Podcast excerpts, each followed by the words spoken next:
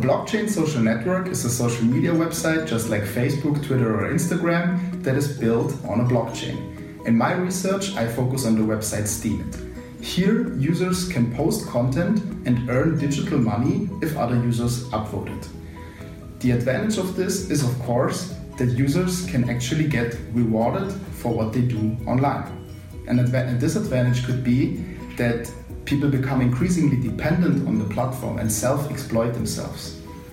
On the other hand, it could be quite useful to uh, enable free speech in countries where this is not possible because a, so a, blockchain social network is decentralized and there's no central authority which can censor content.